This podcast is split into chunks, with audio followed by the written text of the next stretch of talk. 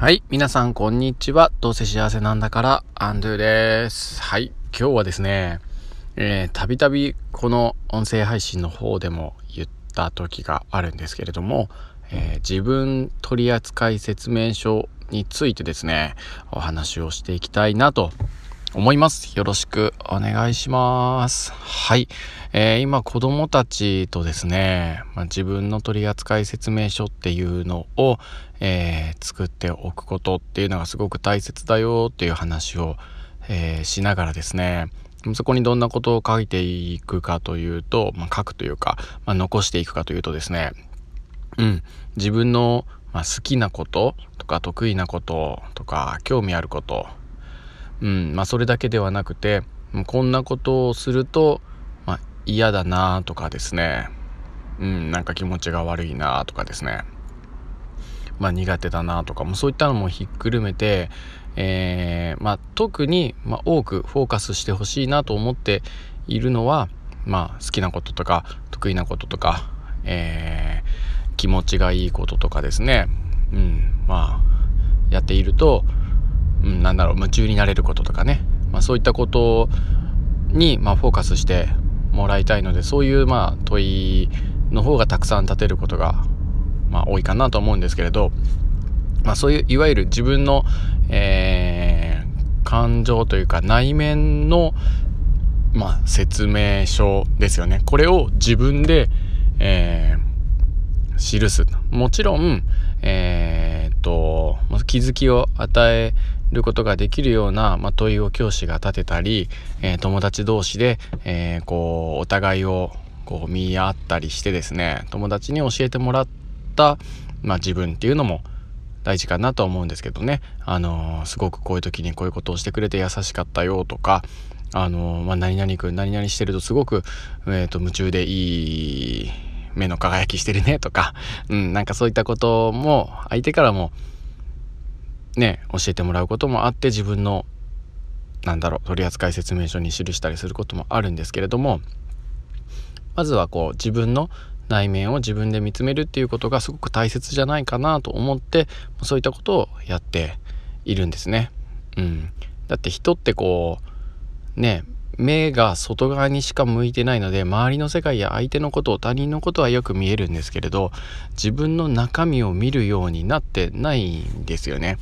けどもこの自分の中身っていうのを、えー、見るっていうことが、まあ、大人になってからもすごく大切になってくるので、まあ、子供の頃から、えー、そういった経験を、まあ、しておくっていうのはきっと、まあ、いつか何かの、えー、時にですね絶対に、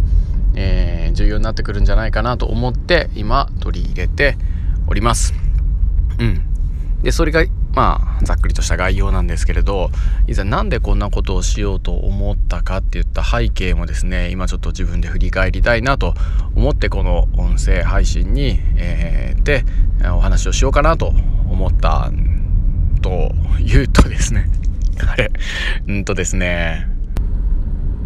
こう大体僕たちが、まあ、学生の頃とか、まあ、子供の頃とかって、まあ、いい高校に入っていい大学に入って、まあ、それからなんか大きな企業、まあ、名前が売れてるような大企業に入ることが、まあ、成功だというかですね、まあ、すごくいい道だというふうに思い込んでいたんですよね少なくとも私は、まあ、そういうふうに思っている人が、まあ、多かったんじゃないかなと思うんですよね。まあその成果今でも残ってるかもしれないんですけども、まあ、塾だとか高校だとか大学だとかのパンフレットにはどこどこ高校への進学何人とかどこどこ大学へのこう合格者何人とかですねあるいは大学や専門学校とかのパンフレットも何々系の、まあ、就職が何何パーセントなんかどこどこへの、まあ、企業の内定が何人とかこう書いてるようなパンフレットあるじゃないですか。でそれからも見えてくるようになんか今でもそういうのが残ってるのかなというふうに思うんですけれどいざ会社に入った、まあ、僕自身もまあとある大きい企業に入って10年間サラリーマンというか、えー、エンジニアをやってきたのでしてるんですけれどもそこの中にいる人たちがえー、っと必ずしも全員幸せかというと、まあ、全く全くと言っちゃあれですけど、えー、っと違うと。いうことを経験してきてこれどうしたもんかと思ってですね。で自分も今、まあ、いざ、えー、何か他のことをやりたいなと思った時によくこういろんなねコーチングだとかえっ、ー、と自己啓発系のセミナーなんかに行くと何て言うのかなみんな自分の好きなこと得意なことねそれでこう周りに貢献できるようなことを探して自分の好きなことをまあ突き詰めてやるといいんだよとかって言われたりするんですけれどもそこで必ずこう出てくるのがですね何て言うのかな僕自身もすごい苦労したんですけれど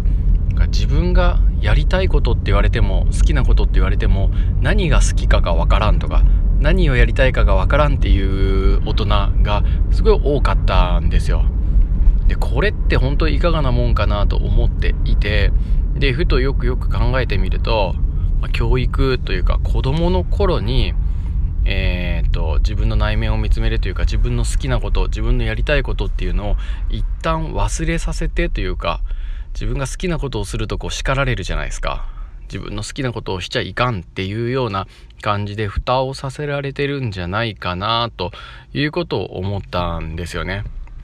だから子供の頃に一旦好きなことやりたいことっていうのはこう蓋を大人にさせられて忘れさせてで大人になっていざこうふとどうしたもんかなってなった時に子供の頃から振り返って自分が好きだったことって何だ何だったかなみたいなこう自分の歴史の振り返りなんかをやるコーチングとかあるじゃないですかそういうねワークが。で一回忘れさせてまた大人になって思い出させれるってすごい変な話だよなと思ったんですよね。だから僕的には子供の頃からすごく好きなこととかやりたいことっていうのをしっかり向き合ってそれを突き詰めていったらどんな大人になるんだろうなどんな社会になるんだろうなっていうようなことがすごく興味があってですね、えー、今の子供たちにそれをこう忘れないようにというかそれを見つめることそれを自分を大切にすることをそれがすごく大切なんだよってことを伝えたくて今そんなことをやっております。で、実はですね、案外こう的を得てるんじゃないかなと思っていて、というのも、なんだかね、今、うやむやになっているのか、えー、僕たちの学校だけなのかわかんないんですけど、キャリアパスポートっていうのがありましたよね。なんだかこう、児童生徒がですね、まあ、学校でキャリア教育に関わるいろんな活動についてですね、何て言うのかな、ね、特別活動とか学級活動とかあとはこう各教科とかといろいろこう学校生活で自分の学習の状況とかキャリアのことをですねこう見通したり振り返ったりしながらですねなんかこう自分の、えーと、成長だとか変化だとかそういったことを自己評価できるように、まあ、工夫をしたポートフォリオのことをキャリアパスポートって言ってそれを子どもたちがこうつけて、えー、取っていきましょうよみたいなそんなのがあったと思うんですよ。うん、学習指導要領が変わる前にですね僕すごい調べて大騒ぎしてたんですけど何すりゃいいんだっていうのは実際に具体的には降りてきてなくて実際には今うちの学校では少なくとも何もやってないんですけれどなんかそれっていうのは本当自分取扱説明書っていうのにこうなるんじゃないかなと僕は思っていてそしてこれがうまく、えー、機能したり、えー、きちんと積み上げられていけば通知表もいらないんじゃないかなと思っているんですよね。だからまあそんな、えー、近い未来の、まあ、教育の、えー、あり方、姿をですね、夢見て、いざちょっと先行で子供たちにやっていますと。本当に自分を大切にする、まあ、自分の嫌いなものをですね、我慢してやるっていうのも、うん、まあ一つの大切なうん、ある場面ではね大切なスキルなのかもしれませんと。それはね、えーと、完全否定はしないまでも、まあ、自分の好きなことを大切にすると。忘れさせられるんじゃなくて、えーと、そこはねいざ自分の中できちんと、えー、記しておくっていうことが大切なんじゃないかなと思ってやっておりますと。いうことですね。ちょっと伝わりにくかったかな。今日なんか話そうというふうに、えーふと思ってですね、話し始めてみました。もうすぐ10分になりますね。もうちょっとまとめて、いろんなところでというか、まあ、あるところでね、えー、スライドなんかも作って発表とか、まあ、できたらいいなと思った出来事でした。ということで、週末です。皆さん、ハッピーさようなら。最後まで聞いてくださったありがとうございました。